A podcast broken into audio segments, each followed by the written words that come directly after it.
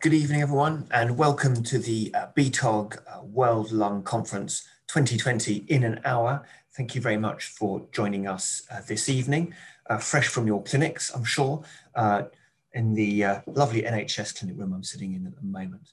Uh, can I have the next slide, please? Um, so, uh, as you know, uh, BTOG's wonderful organisation, which is run entirely, uh, or nearly all entirely, uh, by Dawn and Gina, to which we are very grateful. If you ever want to contact us or find out more information, please use the emails uh, here and the website uh, below. Could I grab the next slide?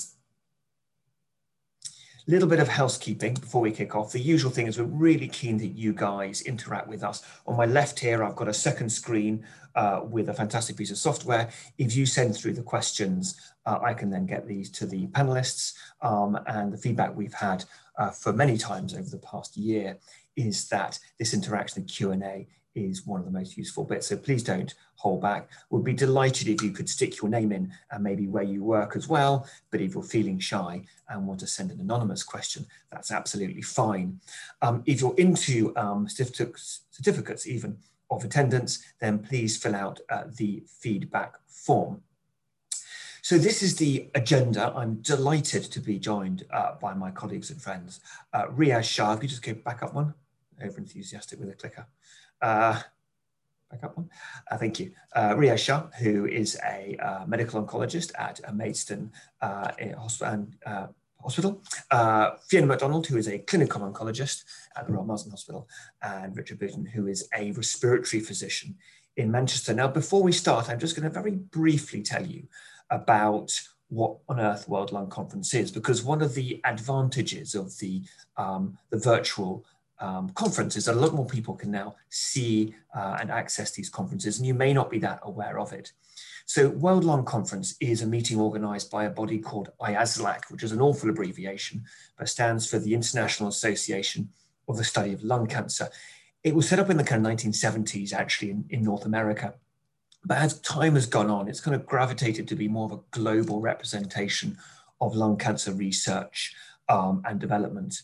Um, and their meeting is World Lung or WCLC, World, cancer, World Conference on Lung Cancer. It used to be held every two years. It's now held every year. And their focus more recently has kind of been on the non-North American, non-European uh, professional colleagues as much as ourselves. And I think that's fantastic. So the big focus on China, Southeast Asia, and those kind of areas. And the conference tends to move once North America, once Europe, and once in in Asia. Um, so uh, it's a great uh, meeting to go to. Um, it's also one that if you have an abstract, which maybe isn't going to be quite the quantity you need to squeeze into, for example, ASCO, then getting your abstract and maybe your presentation into World Lung is often possible. So it's a really good thing to look for if you've got data to present. So without any further ado, I'm delighted to, wait, to welcome uh, Riaz to go through the top medical oncology abstracts. That's going to be about 10 minutes, and then we've got five minutes for questions. So do please send them through. Uh, Riaz, uh, next slide, please. The floor is yours. Thank you very much for the uh, invitation to speak. Um, these are my disclosures. I want to specifically uh, thank Takeda for sponsoring me for registration for the meeting. And I'd also like to specifically thank my trust for having the foresight to give me study leave in this difficult situation. Um, I'm tasked with talking in 15 minutes about everything in Lung. There's a huge amount of data. So if I'm curt, apologies, time is of the essence you guys have to think fast and I have to talk fast. This talk is specifically relevant to UK practice. You have to appreciate the practice standards vary across the world. And even within the UK, we have devolved nations with slight differences in practice. So apologies if I say anything that something is approved or not approved if it's not approved in your uh, particular devolved nation. I, am I work in England and, and I, my, that's my sphere of knowledge. So number one, the money shot from World Lung is this study. This is, a, I think, the key study from World Lung. It's a mesothelioma trial called the CONFIRM study. It's a UK study, and it's a study of relapsed malignant mesothelioma, both peritoneal and pleural, where patients were randomized two to one to receive nivolumab, 221 patients, or placebo, 111 patients. the uh, study was recruiting very well, but had to be stopped just before it completed accrual due to the COVID pandemic uh, causing chaos and they'd realized they had enough to give a statistical answer. So this is the key study uh, results. The overall survival, as you can see, there's a statistically significant improvement in the median from 6.6 to 9.2 months. The hazard ratio is positive. The p-value is less than 0.05. So that is statistically significant. And if you look at investigator-led, investigator-assessed progression-free survival, again, very small difference, but still a reasonable difference and it's statistically significant. So here we have the first randomized trial showing any drug is better than best supportive care in the subsequent line setting using this kind, these numbers of patients, you know, several hundred. Now, subgroup analysis of this trial is really interesting because they looked at PD-L1 positive patients, about 37, just under 40% of patients were positive for PD-L1 in this study. And what you see on the left-hand side, the two curves show that PD-L1 positivity or negativity had no impact on the outcome. So this benefit is independent of PD-L1 and surprisingly is also independent of the subtype of histology because in the first line checkmate 743 study of nivo-ipi we see a very strong signal for sarcomatoid mesothelioma that we're not seeing here. We don't really understand that but that's of interest. So that's the confirmed study, number one, really important study. Next, I'm going to talk about immunotherapy. I want to caveat that with just remember from ESMO last year, we had an update of the four-year, I believe, outcomes from Keynote 24. So this is PD-L1 greater than 50%. And what you see there in that red box is that at 36 months, at three years, 43% of patients are alive. So remember that as we whiz through this data. So we've had updates from old, old studies. So the Keynote 010 is a second line study of two doses of pembrolizumab versus docetaxel. And they presented five-year overall survival. And look, at the patients with greater than 50% at five years, 25% of patients are still alive. Ast astronomical results unheard of in lung cancer, absolutely amazing. And even in the PDL1 greater than 1%, it's 15.6% alive at five years. Now remember that PDL1 TPS greater than 1% includes all the patients on the left-hand curve that are greater than 50%. Keynote 189, the key study of chemo IO versus chemotherapy, uh, we had four-year follow-up, and this is the overall data. So at 36 months, 31% of patients are alive. But look at this. This is really interesting. On the left, you can see PDL1 high, greater than 50%, 43.7% of patients alive at 36 months. Identical, almost, to single-agent pembrolizumab. So the answer as to whether, so strong evidence that maybe chemo IO may not be better than IO alone in greater than 50%, we're not 100% sure it's still an unanswered question. But look at the curve on the far right, the less than 1%. So PDL1 negative patients, 5.3% of patients alive at five years, increasing to 23. So that's a massive improvement. So even the PDL1 negative patients benefit from chemo and the benefit is the absolute benefit is much greater than uh, the high PDL1 patients, a very substantial difference. So that's really powerful because many of us get a bit of a heart sink when a PDL1 negative patient comes in. And it's really important to remember that chemo IO is very effective for this subgroup of patients. Um, Keynote 42 is an interesting study. So Keynote 24, Pembro versus chemo in high PDL1. This is exactly the same study, chemo versus Pembro in, in PDL1, but the scoring isn't greater than 50%, it's greater than 1%. And we had a three-year survival uh, update from this. And what you see, three-year survival, P TPS greater than 50%, 31% of patients are alive at 36 months. So we're seeing a very consistent signal here that combining chemo with IO or IO alone in high PDL1s delivers very profound paradigm shifting levels of survival that we've never seen in lung, advanced lung cancer before. Um, However, with Keynote 42, if you just look at patients with low expression between 1 to 49, you see that Pembro is no better than chemotherapy. And that's really important because this is approved certainly by through the CDF uh, in, in the UK. So we can give single agent Pembro to a patient that uh, is PDL1 between 1 to 49%. It's no better than chemo but you could argue that it's less toxic. Therefore, uh, you know, it's not a reasonable, unreasonable option for selected patients.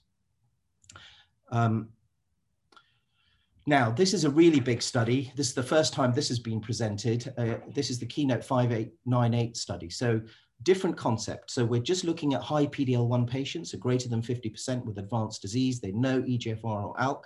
And the randomization is to Pembro alone as the standard arm. We all agree that single agent Pembro is the standard of care for this patient, but the investigational arm is to combine Pembro with the CTLA-4 antibody ipilimumab. And there's a lot of excitement about Nivo-IPI, for example. Here we're looking at Pembro-IPI, and does that deliver any additional benefit? And no, it doesn't. Look at the PFS, look at the OS, absolutely flat as a pancake. There's nothing between them. So Nivo-IPI is not, uh, Pembro-IPI is not superior um, but the toxicity is significant. So grade three, five treatment-related adverse events, 35% versus 20%. This trial was actually stopped by the IDMC for futility and excess toxicity. So really interesting. So we know that Pembro is better for PD-L1 high patients. Chemo IO is an option, but now we know IO-IO doesn't seem to be more effective. So I'm going to call it a day with uh, immunotherapy studies and move on to actionable mutations. And I want to specifically focus on KRAS mutations and a particular KRAS mutation called G12C. Now, KRAS mutations are very common. It's the commonest actionable mutation in lung cancer. And 50% of those patients have this particular KRAS mutation called G12C. And G12C is important because there are targeted inhibitors of G12C. And what you see in this table is all of the FDA approved uh, drugs and actionable mutations currently approved in the US for advanced lung cancer. And it's important to note that G12C KRAS mutations are quite common and they're more common than ALK, ROS, RET, and NTRK all combined. So this is a significant bit of data I'm about to show you. And what I'm about to show you is the CodeBreak, CodeBreak 100 study of a KRAS G12C inhibitor called sotorasib, 960 milligrams once a day, given in basically a single arm study until disease progression. 126 patients, many of them, most of them current or former smokers, most of them have had prior chemotherapy. Most of them have had prior immunotherapy. So a very advanced disease st state of patients. And look at that forest plot. It's very significant. Look at the swimmer's plot below that. What you can see is the gray bars and the green dots after the gray bars are the first radiological time point showing response. So what you see with sotorasib is very early responses that seem to be durable. The actual published response rate, 37%, seems a little bit low to me for an actionable mutation. Disease control rate looks good. The PFS rate, 6.8 months, and a very low treatment-related dose, uh, treatment-related adverse events leading to dose reduction, 22% is actually quite low compared to a lot of other TKI type drugs that we look at. So here we've got a new drug, it's coming along, it's gonna get approved and hopefully it'll be nice approved shortly and we'll need to start all doing KRAS subtyping to manage our patients. Um, a few other little things of interest. So this is a nice Japanese study comparing, um, uh, it's a non-inferiority com study comparing docetaxel at 60 milligrams per meter squared, which in Japan is the standard dose of docetaxel. So that is equivalent to 75 in a Western population, and they compared it to albumin-bound paclitaxel, nab-paclitaxel um, in a non-inferiority study. Now, docetaxel is once every three weeks. We don't like giving it because it's a nasty drug. Nab-paclitaxel is weekly, so do remember that. Um, and if you look at the results, what you see is non-inferiority has been confirmed. There's a suggestion that it might be superior because the nab-paclitaxel arm seems to be performing better. And if you look at the forest plot, you get a suggestion that nab paclitaxel might be doing better, although that is not statistically significant. And the main interest of this, you see the same with progression-free survival, a benefit to progression-free survival. This is actually statistically significant. So the PFS is longer with nab-paclitaxel over docetaxel. But the main selling point for this is toxicity. So if you look at febrile neutropenia, grade three to four febrile neutropenia with docetaxel, 22%, with nab-paclitaxel, 2%. So here's an alternative treatment that we could um, we could give um, our patients if we could get this approved that would substantially reduce the potential toxicities in terms of febrile neutropenia, but at the expense, as you can see on that table, of perhaps a bit more peripheral sensory neuropathy. Um, what about EGFR mutations? This is a very complex area.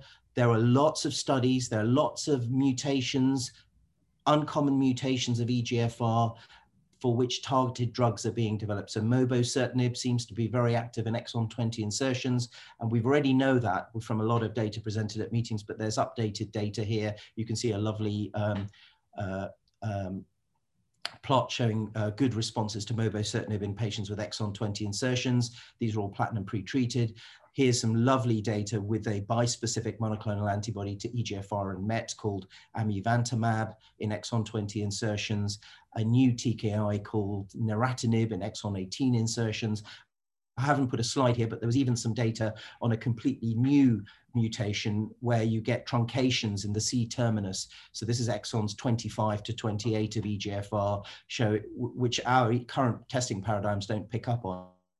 0.25% of patients have these, uh, showing some of these EGFR TKIs can work. So beautiful data emerging on subtypes and different targeted treatments for submutations of EGFR.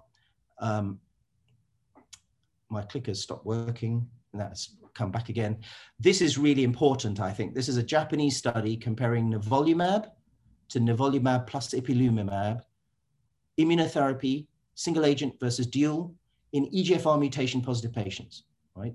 And the reason I put this up is look at that, um, look at that forest plot. Uh, look, look, uh, look, look at the um, waterfall plot. I mean, and look at the PFS. It's completely inert. Single agent IO does not work uh, very well for EGFR mutation positive patients. And so I think, you know, even though many of these patients are PD-L1 positive, one should uh, refrain from giving them single agent IO.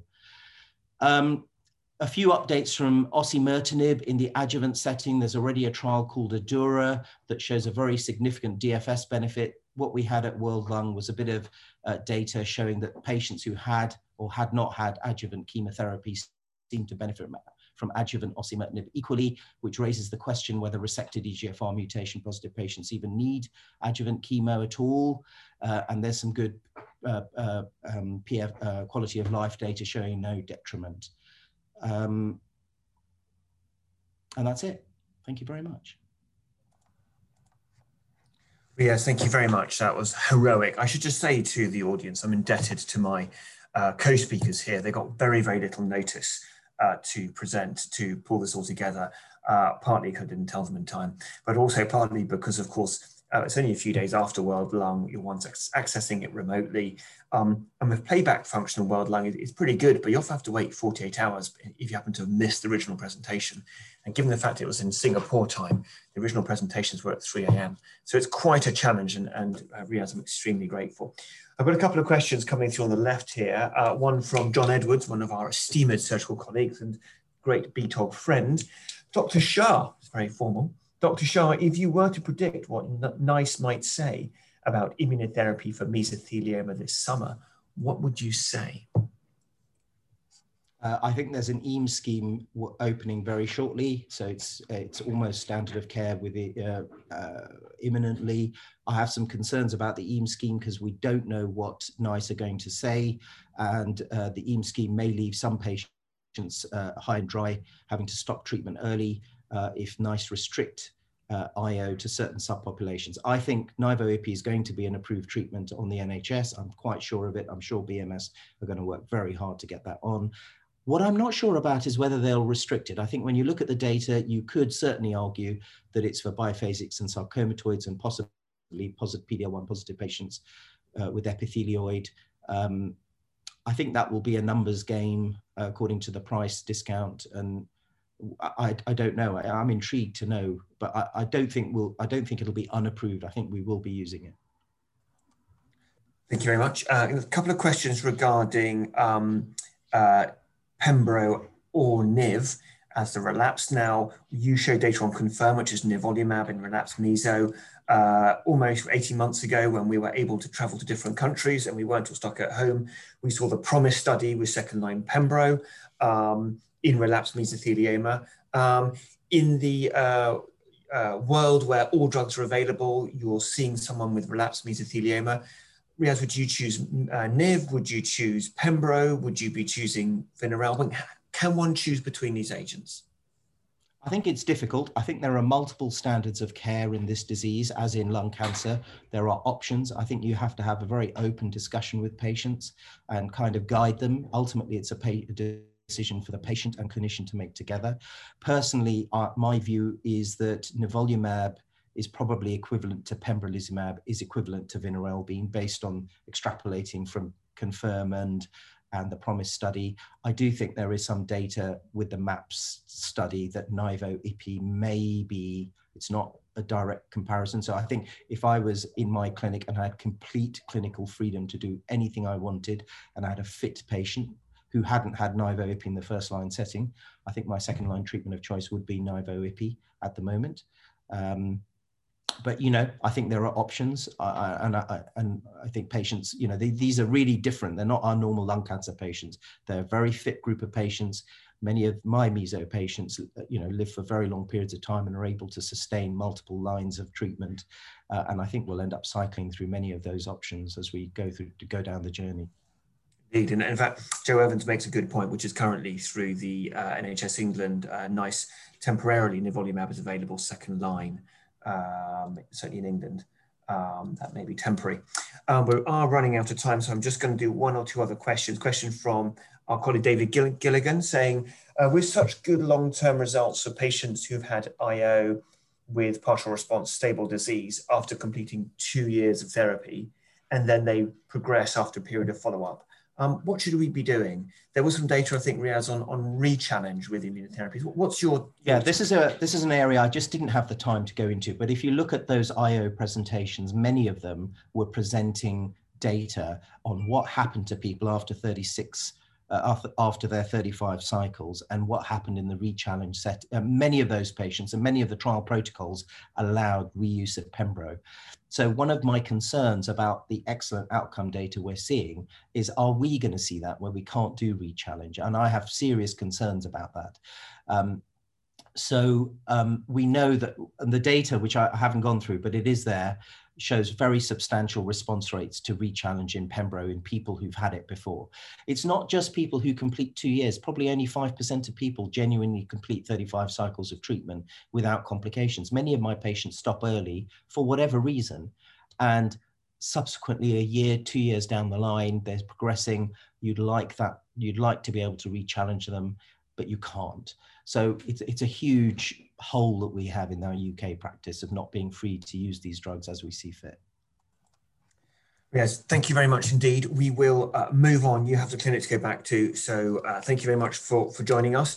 Um, without any further ado, we will move on to the clinical oncology side of things, and I'm delighted to be joined uh, by Fiona McDonald, clinical oncologist at, at the Royal Marsden Hospital, um, who's going to take us through um, many aspects. And Fiona, I'm very grateful because I know that there wasn't such a huge volume of pure radiation therapy studies, and I know that you branched out to a number of different subjects. So thank you for doing that, and we look forward to your thoughts. Thank you, Tom, um, and thank you to BTOG for the invitation. Um, so yes, as um, Tom has alluded to, just um, it's quite a sensitive clicker. Oh, missing a slide there. Anyway, so I'm just going to run through um, everything I could find essentially in early stage disease other than the adjuvant study that Riaz has already mentioned. Um, so branching slightly out of radiotherapy. Um, so the first trial I wanted to go through is the LCMC3 trial, um, which is actually looking at neoadjuvant atezolizumab in resectable patients. Um, so this was a single single arm phase two study that took patients with stage 1B to 3, uh, including a, th a, few 3Bs, who were considered resectable and gave them two cycles of atezolizumab um, prior to their surgical resection um, and then followed them up uh, with the primary endpoint of this study being major pathological response, uh, which is defined as less than 10% of viable tumour cells um, pathologically post-resection. Don't know why this is jumping two every time. Okay, so this is the um, waterfall plot that we get for pathological response. And you can see out of the 159 patients, those in blue achieved uh, a, a, major pathological response, and those in orange at the end there, a complete pathological response. So overall, that's 21% in the major pathological response and 7% uh, complete pathological response. Sorry. I might need to get you to overrun this because it's jumping too slides. Yeah, I'll just say next slide because it's jumping two at a time. Next slide, please. All right, so this is the, um, the, the type of resection data. So you can see the majority of patients in this study had lobectomy, uh, with a few having uh, pneumonectomy or bilobectomy. Um, and the majority of patients had an R0 resection, just a small uh, percentage with R1 or R2. Um, down below, you can see those that patients um, who were downstage and those were upstage. So 43% overall were downstage following the immunotherapy, with 19% being upstaged um, at, at surgery. Next slide, please. This is the adverse events. So if you look at the both the treatment-related adverse events preoperatively and postoperatively, as well as the immune-related, nothing too unexpected there, uh, knowing the profile of atezolizumab and usual surgical resection. Um, just one uh, death less than 30 days after surgery and one death between 30 and 90 days um, following surgery. The first one was a sudden death, the second one was pneumonitis. Next slide, please. Um, so this, these were the conclusions um, in, in, the presentation that they met their primary endpoint of major pathological response, observing 21%. Um, it was well tolerated with no new safety signals outside of what we know from atezolizumab and surgery with low perioperative morbidity and mortality. Um, time, I didn't show the data, but it was all given within a timely window, so surgery wasn't unduly delayed after the uh, and of course the high uh, R0 uh, resection rates. So adding weight to the ongoing uh, phase three IMPASS study, which includes chemo as well, so that's um, neoadjuvant atezolizumab with platinum-based uh, chemotherapy. Next slide, please. So the next uh, study I want to go through is the Keynote 799 uh, trial. So the design of this trial essentially is similar to Pacific, but using pembrolizumab. Um, and the pembrolizumab is brought forward in, in the course of treatment. So rather than waiting till after chemoradiotherapy, you start with pembrolizumab and chemotherapy for the first cycle while you're planning the radiotherapy, and then you're giving pembro with chemo uh, during the radiotherapy for, for six weeks, so two further cycles, and then up to 17 cycles of maintenance uh, with the pembrolizumab.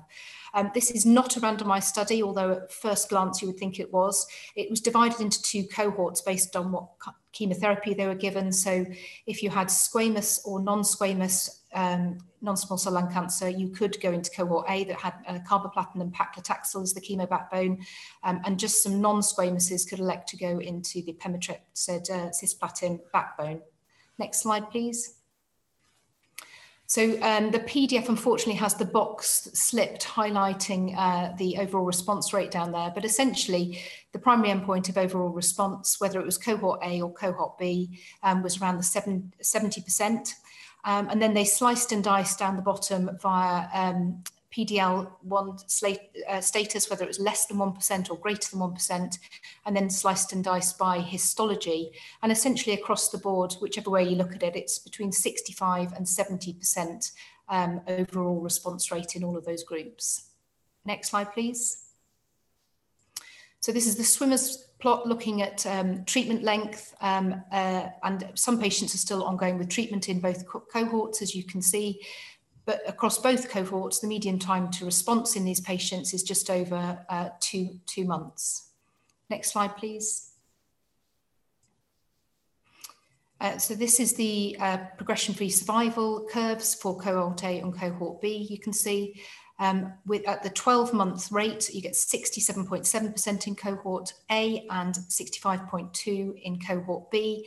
And just as a reminder, the, the um, PFS 12, at 12 months in Pacific was 56%. So that's looking very promising. Next slide, please. And this is the overall survival curves for both cohort A and B. At 12 months, overall survival rate of 81.2 in cohort A and 88% in cohort B, much uh, more similar to Pacific at the 12 month rate being 83%. Next slide, please.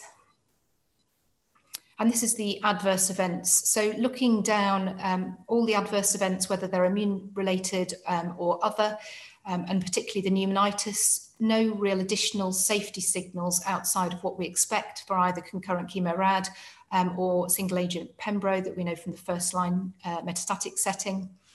Next slide, please. And the conclusions um, of this talk with pembrolizumab plus concurrent chemo radiotherapy is, is showing promising anti-tumor activity, uh, and that's despite uh, PD-L1 status or uh, tumor histology, and that we saw the overall response rate was 70% in both cohorts. Uh, with good response duration um, and good, uh, so far, one year overall uh, survival rates. Um, the, with, as I say, the AEs, the adverse events being pretty much as we would expect, uh, knowing the toxicity profiles of both concurrent chemoradiation and pem pembrolizumab monotherapy. And importantly, um, no new safety concerns, particularly uh, for pneumonitis. Next slide, please. So then the next two um, studies are put uh, together. So we had um, some an update on results from the RTOG 1106 study uh, and the Netherlands PET Boost phase two study. So these two studies um, are similar in design and concept to a certain extent. So they're both um, looking at whether we can use PET CT information uh, to predict for potentially worse outcome and define a population that may benefit from tumour dose escalation um, compared to um, standard of care. They are slightly different in the timing of the PET and the actual design, which I'll come on to. Um, but really revisiting the higher radiation dose in the wake of um, RTOG 0617. Next slide, please. So the key differences here, so RTOG um, 1106, the primary endpoint in this study is two-year local control, and that's based on central review. Now, it took patients with stage three non-small cell lung cancer and randomized them either to um, initially 50 gray and 25 fractions. They performed a PET around 40 to 50 gray, but then carried on for the final 10 fractions, just doing two gray per fraction, taking the total dose to 60 gray, as we would expect in a standard uh, 60 and 30 paradigm. All patients were randomized uh, to the experimental arm, where they delivered the first 50 gray as planned, and then used the mid um, midway PET between 40 and 50 gray to then give the final 10 fractions at a higher dose per fraction based on an isotoxic approach on the mean lung dose, focusing in the dose on the uh, PET avid bit that was seemed least responsive despite having had um, the majority of the course of radiation. So the PET boost study from the Netherlands, slightly different, and here we've got the one-year local control um, reporting here. So they don't have a standard arm as we would know it, the kind of 60 and 30 without any escalation. Their standard dosing anyway in the Netherlands, as you probably know, is 66 in 24 at 2.75 gray per fraction. But all patients had some form of boost, but they were randomized to do two different approaches. One was either a boost to the whole of the primary tumour, or one was to um, a boost to the a PET avid subvolume, and that was taken right from the beginning of treatment, not part way through treatment. And importantly, the nodes were kept at the standard dose. So can we just have the next slide, please? So this is the radiotherapy planning just in a bit more detail here. So RTOG uh, 1106, the control arm, you can see all the different volumes receive 60 gray, whereas the adaptive arm, you can see based on the PET during radiotherapy, potentially up to 80 gray is delivered to the, the PET defined volume midway through treatment that we think is potentially the most resistant part of the tumour. Whereas the PET boost study below, you can see the lymph nodes receiving standard dose up to 60 6-24 fractions, and they're either boosting the primary tumour from the beginning isotoxically or a PET subvolume from the beginning isotoxically. Next slide, please. Thanks. So this is the uh, local control, uh, local regional control data from RTOG um, 1106. So no significant difference uh, between the two, two arms um, and that's based uh, uh, at the, that's the two year mark. Next slide, please. So this is from the PET boost study. So there were no p values given. Uh, this is the one year data um, that suggests the instance of recurrence. Um, so you've got local recurrence and regional recurrence is similar between boosting the whole primary um, and, and, boosting the PET subvolume, but difficult to interpret much without the, the p values there. Next slide, please. So putting the conclusions of the two of these together, um, so the conclusions given in um, 1106 were that adaptive radiotherapy does allow for a certain amount of dose escalation isotoxically to the tumour, but didn't reach the goal of 20 gray of additional um, dose to the PET avid volume partway through treatment, but did suggest that it can be safely delivered without um, any significant change in overall local regional control rate, unfortunately. Um, they did come on to discuss that there appeared to be a significant difference in the infield uh, local regional control. However, this wasn't by central review, that was just by individual investigator reported review and wasn't the primary endpoint, but so possibly something to explore further there. And then the second um, paragraph is the uh, conclusion from the, the phase two PET boost trial um, that states that whether they're taking the boost to the whole primary or to the PET selected one, um, seems to be similar, but excellent local control rates demonstrated. Um, and the two-year local failure rate was below uh, 20% and local regional failure was about 27%. So hopefully more data to come out on that, but not suggesting that the PET uh, defined um, boost volume is necessarily uh, adding much in the adaptive setting. Next slide, please. So they, the discussant went on to discuss whether you know there is a role for PET as a biomarker for um, dose escalation going forward, or whether we should be concentrating on um, PDL1 and uh, mutations like EGFR, etc., for helping to define SACT alone rather than changing the radiotherapy dose. Um, but I just wanted to highlight some interesting data that is worth a read in this setting that was presented at um, Astro uh, in September, October 2020, looking back at uh, the predicted biomarkers they looked at in 0617. So I'm sure you're all well aware of the 0617 uh, data that suggested higher dose was associated with survival. But interestingly, they have a they developed a blood biomarker in an earlier phase two study looking at a SNP signature of DNA repair um, genes, and were able to use this enormous randomized data set um, to validate it. Next slide, please. And it does suggest that while we don't yet have an imaging biomarker like PET to help us with dose, there may be something in the, um, the blood biomarkers of these DNA repair genes because the validation set suggested that we could divide patients within 0617 by overall survival, depending whether they had a sensitive genotype um, or a resistant genotype. So it may be there's a subpopulation that would still benefit from dose escalation, but we um, don't have any further um, data or trials running in that setting currently. Next slide, please. So then the last one I wanted to talk about was um, the REFRACT study, um, which was a retrospective analysis from China um, looking at EGFR mutation positive patients uh, with unresectable locally advanced disease. So um, this uh, retrospective study looks at 440 patients um, and they have been divided um, using this inverse probability of treatment weighting into three cohorts. So over, over there, some patients were treated um, with concurrent or sequential chemoradiotherapy. Uh, some patients were treated with radiotherapy and a tyrosine kinase inhibitor with or without chemotherapy. Uh, and some patients had upfront tyrosine kinase, tyrosine kinase inhibitors alone until tumor uh, progression. Um, so they included unresectable 3A and 3B. It says they included EGFR and ALKs, um, but then it, in the um, different groups, it just mentions EGFR, so that wasn't terribly clear. Um, next slide, please.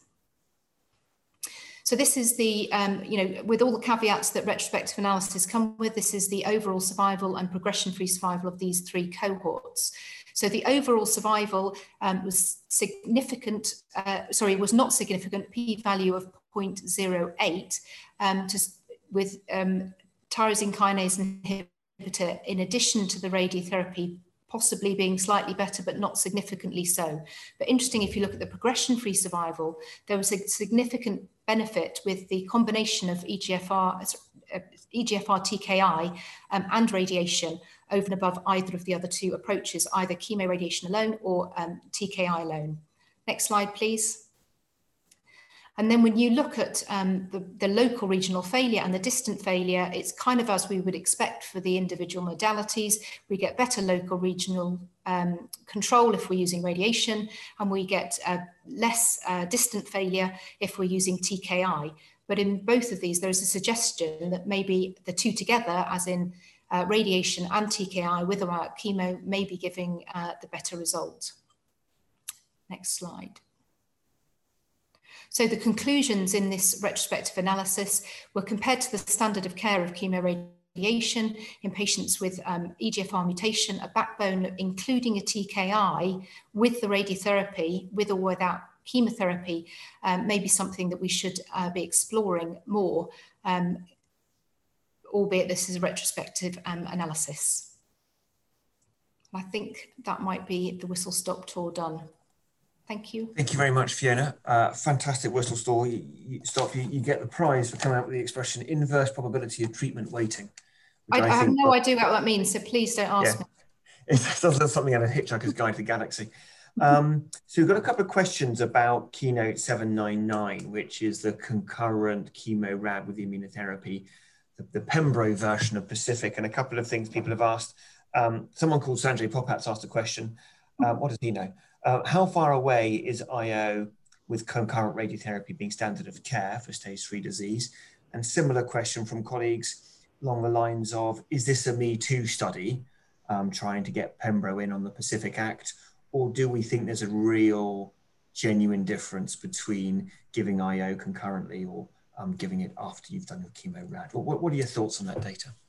I, don't, I mean, I don't think we're near, near the the clinic yes to, yet, um, just to based on the overall response rates. Um, but I think it's encouraging. The two things that I think are most encouraging are that we're not seeing any additional safety concerns in this study. Uh, and the second thing is um, the PDL1 less than 1% doesn't seem to be, as per the Durva licensing, where we're not able to give it to patients, it seems to be the same overall response rate um, regardless of PDL1. So I think those are the two key things I would take away at the moment. But of course, we, we, we need more data, and there are other studies going on with other IO agents. And the uh, REFRACT study is quite, is quite provocative. It, it, it is retrospective. Um, Fiona, you and I sit in the same MDT. Uh, the next time we have an EGFR mutated lung cancer patient with stage three disease, uh, which is ma manageable by radical chemoradiotherapy and I fob you off and say it's osimertinib, for example, uh, for this person, are you going to think that's acceptable or are you going to be hauling them down for chemo rad instead? Um, so that, that is, I mean, it's a very interesting question and it's some, something people discuss in MDTs all the time, particularly for the borderline encompassable patients, I'm sure. But um, in my mind, a radical treatment is still remains a radical treatment and it doesn't preclude uh, having a TKI further down the line if you relapse uh, to kind of go with the TKI route first and miss a potentially radical option, it's harder to come back and give the radical treatment if your TKI doesn't work. Um, and I don't think we should be changing um, any standard of care on the basis of a retrospective analysis. But I think it's interesting, and I think the most interesting thing there is we need the studies of the combinations rather than either or. Yeah, absolutely. Um, so um, other question regarding RTOG 1106 and the PET boost study. These are um, complicated studies um, looking to, to boost radiation dose. Are they negative because this just doesn't work? And in fact, we should stop trying to do this and, and focus on other things. Or is it trial design, bit unlucky, small numbers, um, subgroup analysis? What, what, what's your take? Should, should we be pursuing this as a, uh, as a further area of, of, uh, research? Yeah, it, it, it's very in interesting. Um, you know, we've had the dose escalation in those 617 being negative, and now these adaptive strategies being negative.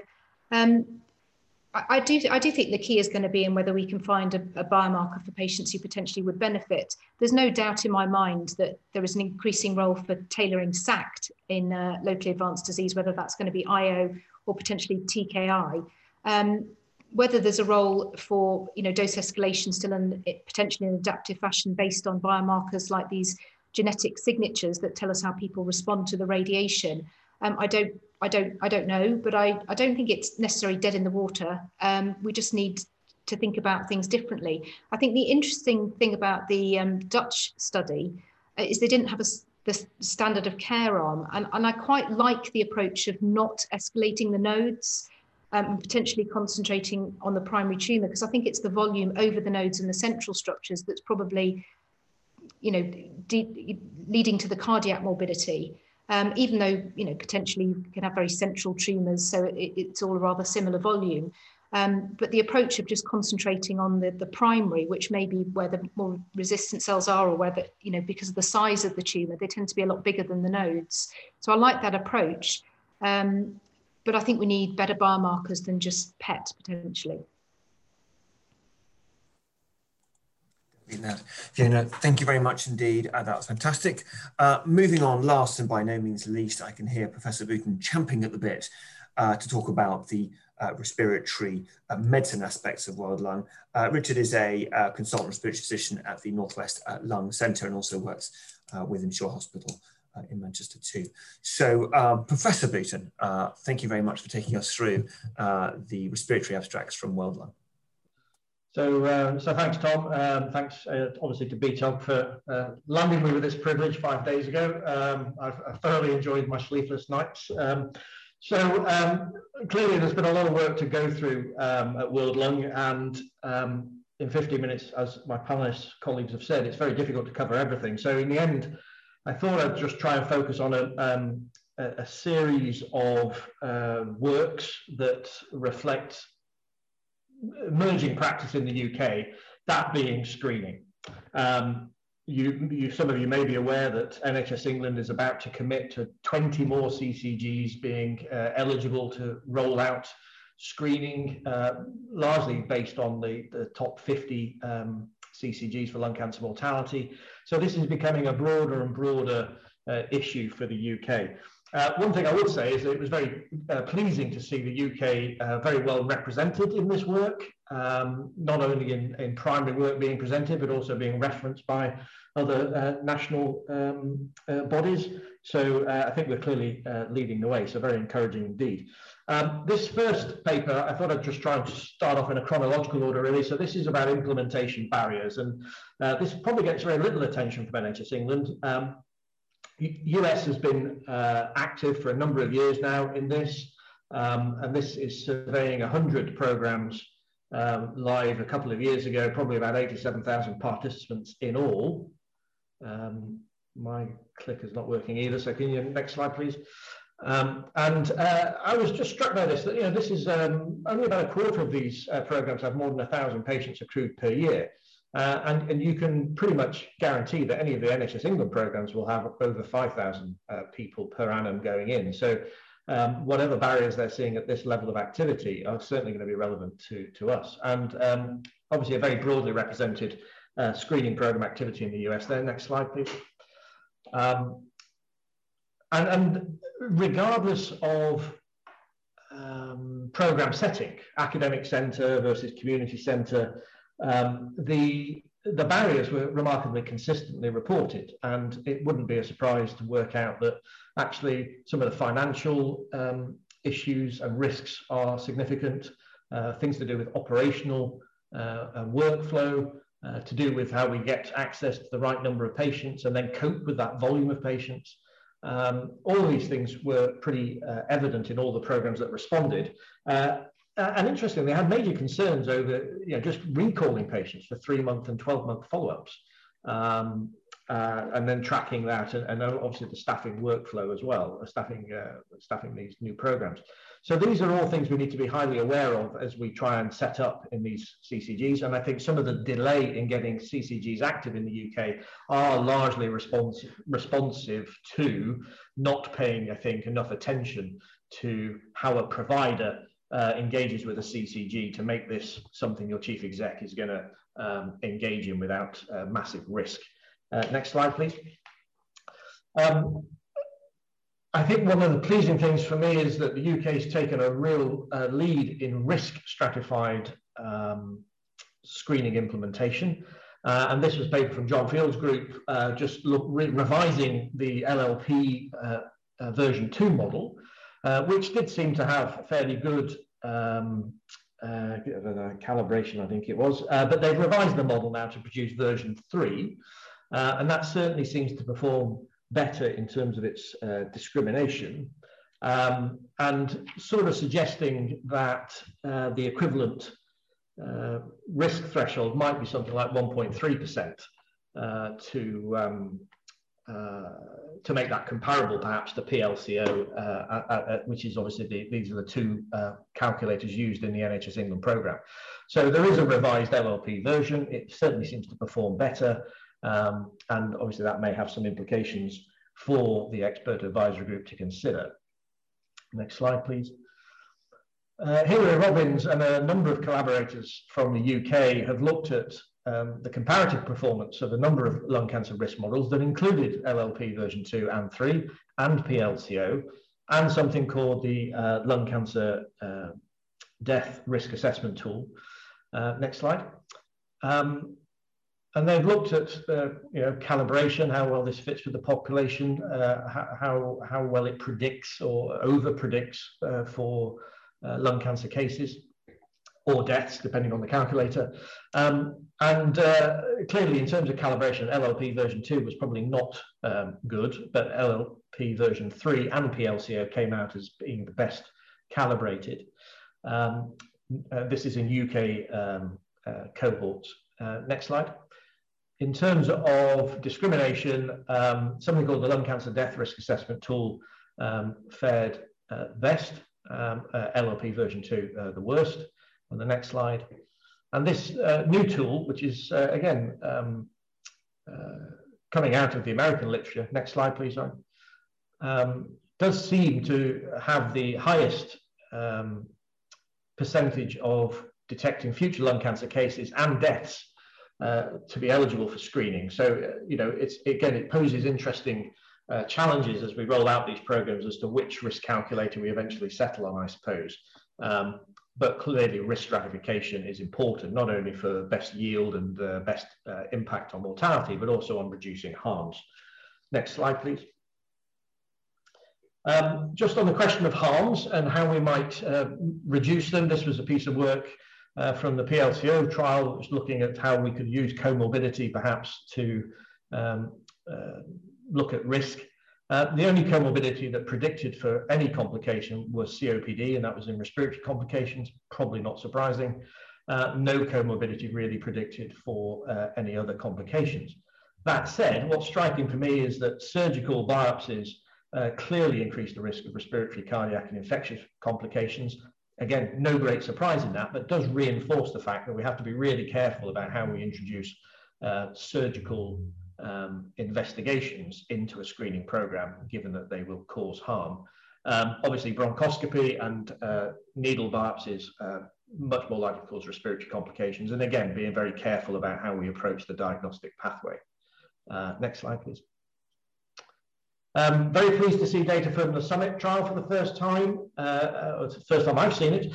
Uh, and this was very much reflecting 10,000 participants uh, that have gone through so far. And th this paper particularly focused on um, the management of pulmonary nodules and incidental findings. Next slide. Um, this is about pulmonary nodules, and it's very much describing the number of pulmonary nodules rather than the number of patients uh, with them. Um, the vast majority uh, do not require any particular action. You can see there, uh, perhaps over 13,000 nodules identified, uh, less than uh, 3,000 require any action. Um, the vast majority of those simply require a three month or 12 month follow up scan, um, and a very small number uh, really coming through to the MDT for action. The next slide gives a very similar sort of overview, I think, for incidental findings. Um, uh, very few of these are actionable, so you can probably see probably less than 2,000 or so are actionable incidental findings. But interestingly, the way you can manage these is very much within program. So uh, whether it's an annual scan or a three-month scan, you don't need to swamp the system with referrals or ask the GP to do a lot of things. Uh, but it does reflect how complex a screening program is and that we need to resource that and we need to track people and we need to make sure that we do keep an eye on those actionable, uh, potentially actionable findings. The GP workload can be minimized Um, I think I calculated something along the line of around about two, two and a half percent perhaps um, that might uh, require a GP action um, and round about uh, a similar number for um, other cancer MDT referral. Um, the broad upshot of this is I think if you pay attention to um, uh, excellent nodule management protocols and you adhere to them, and similarly for um, incidental finding protocols, that you really can manage the harms uh, at scale of lung cancer screening programs. And this is, probably should be a focus as we develop the quality assurance um, uh, to ensure that we are absolutely not harming people from these incidental findings and uh, other small nodules. Next slide, please.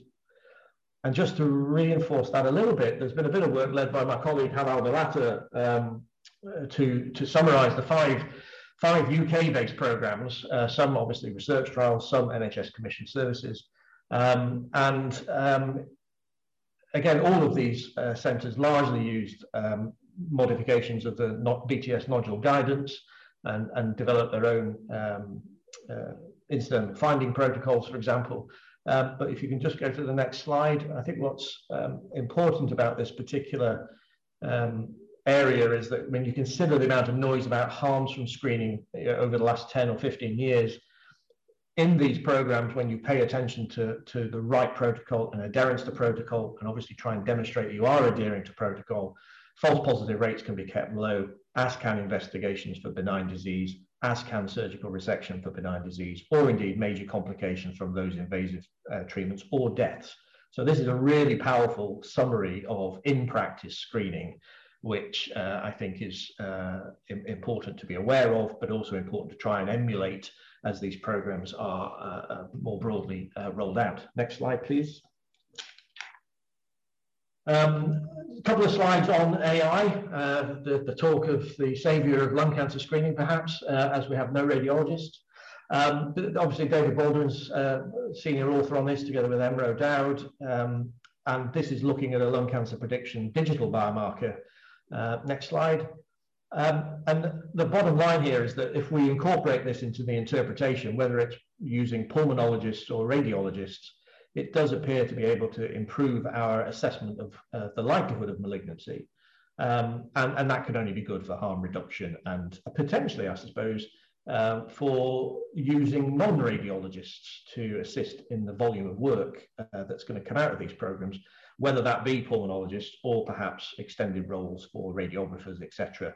Um, may be an interesting thing to look at. But uh, for very promising data, uh, and probably the first time I've seen something that looked quite meaningful from an AI perspective. Next slide. Um, and then really one has to go to this, uh, maybe, maybe not the best till last, but this was at the Presidential Symposium. Um, this uh, first slide was really just describing the, the, the, really terrible situation which appears to be in Asia with the huge burden of non-smoking related lung cancer. You can see here about 93% of female lung cancers are in never smokers. Um, it's an increasing phenomena. Um, it's clearly a different disease to what uh, we are used to treating in the West, uh, in large part. Uh, and obviously, screening is very much for uh, ever smokers at the moment. So, the TALENT trial um, uh, was focusing on screening in never smokers or in light smokers. Next slide. Um, who uh, between 55 and 75 who, as I said, have never smoked or maybe had a very small uh, pack-year um, exposure. But uh, in general, having one or more uh, of family history of lung cancer or some sort of environmental tobacco or cooking uh, smoke sort of exposure, some of the cooking's to do with nitrosamine exposure as a, as a carcinogen. Um, and despite what that graph maybe looks like, it confused me at the outset, um, it's not a randomized trial to you know, contrast enhanced CT or to low dose. This is basically if you were eligible, you had a chest x ray. If that was negative, you were eligible for screening with low dose chest CT. Um, they've recruited 12,000 patients to this. Um, next, uh, next uh, slide. Um, and you can see what's probably different to what we're used to when we think about screening is that this is uh, largely a female population, 75% roughly. They're younger by a good 10 years um, dominated by never smokers, 93%. but over half had a family history of at least the first or second degree relative with lung cancer. Uh, next slide. And these were the outcomes from the baseline CT, which uh, obviously describes 2.5% uh, lung cancer detection rate. Uh, and a lot of the conversation here was about just how much uh, greater this was uh, compared to NLST and Nelson. Um, but the devil's always in the detail, isn't it? So uh, if you look at the histologic diagnoses there, 58% um, adenocarcinoma in situ, uh, sorry, not 58, 58 as a number, uh, 71 with minimally invasive um, adenocarcinoma. Now, these are entities that I think in UK programs, and probably in Western programs, we try our damnedest to not touch in the slightest. They are uh, relatively indolent. They're probably the substance of overdiagnosis and potentially of harm. Um, and if you actually calculate, I think, based on what's presented, the invasive lung cancer rate, as we would probably describe it here, was closer to about 1.5%. Um, I think that's still striking for a non-smoking population. Um, and perhaps more worryingly, multiple primary lung cancers of the order of 18%, which I, I guess we don't see that, that volume. A very aggressive definition of positive low-dose CT uh, with any ground glass nodule above five millimeters, or a solid or part solid solid component of six millimeters. Um, again, most of our nodule protocols will probably exclude these from any action. Uh, lung cancer confirmed uh, in 97% stage zero and one. But again, if you adjust that to uh, excluding the AIS and MIA, that's probably closer to 55%. Um, so I think whilst it's impressive data in the sense of uh, you know, we, this is the first time we're seeing something in a non-smoking population, still quite a high yield. Um, how this gets taken forward will obviously depend on uh, demonstrating um, survival, uh, redu mortality reduction rather, and, uh, uh and uh, minimization of harms, etc. Um, my final slide is just to really highlight, uh, if you go to the next one, um, the impact of family history. You can see here, if you've got four family members um, first degree relatives with lung cancer, you know, your chance of having invasive lung cancer is 10%. So, you know, it's really interesting data, I think, and uh, it'll be interesting to see how that field plan, uh, pans out. So, um, sorry if I've gone over, but thank you very much. Richard, thank you very much. We're a couple of minutes over. Um, I think we've got time for just maybe literally two questions, uh, and then we will close. Um, Jeanette Rawlinson was asking, I understand firefighters regularly have screening in the US, but not in the UK. Uh, should industries, not just asbestos, uh, be considered when we're thinking about screening of lung cancer? I guess the straightforward answer to that is, um, you know, the, where's the evidence base? Um, you know, we've we've spent a lot of time generating a phase three randomized control trial evidence base for that benefit, uh, and um, as we understand it at the moment, that that isn't there in that in that group. Now, I totally understand perhaps the reasons why that's been included, and of course, the NCCN do have a Category Two um, eligibility for lung cancer screening that does relax the standard ones um, and, and, does include uh, slightly differing indications, such as a, another smoking-related cancer, head and neck, uh, esophagus, or if you're a survivor. Um, uh, I think I think asbestos exposure was in there, but again, you know, I, it, it's a difficult thing to to do and, and a difficult thing to quantify as well. Um, I suppose John Field was talking, you might say that the LLP does include asbestos exposure as one of the um, parameters, but again, I, that's a very subjective assessment, and, and I think quite a laborious um, in the original version of that, at least quite a laborious occupational history which I don't think has been borne out in the subsequent versions of, of, of LLP. So um, I, I, think we're going to struggle at the moment to get the, the, the, the, the best gain out of the people we absolutely know will benefit. How we extend it over time as, as we can um, uh, roll things out is, is, it's, it's, it's the stuff of, of research, isn't it? And the stuff of proving uh, value. The same as in the non-smoking arena. You know, need that data to, to guide us on what the right thing to do is for the investment required. Thank you. And the final question, a couple of people asked the same thing, which is uh, quite taken by the time. When you study, will we ever see lung cancer screening for never smokers, or is our population of that unfortunate group just too small for it to be uh, possible. So I think the, the obvious comment would be that, you know, certainly if you're using some of the risk stratification tools, a family history of lung cancer is, is one of the things that gets you eligibility.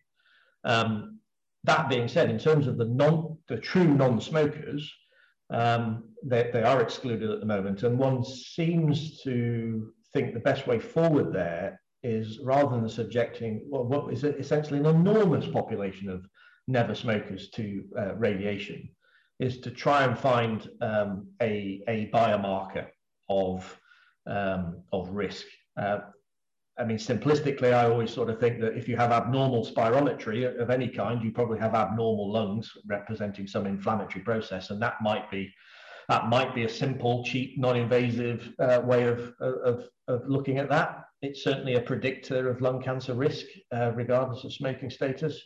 Um, but you know, the, the, the basic scientists and the and the, the bloodborne biomarker industry will no doubt be trying to find some blood test that uh, is relevant.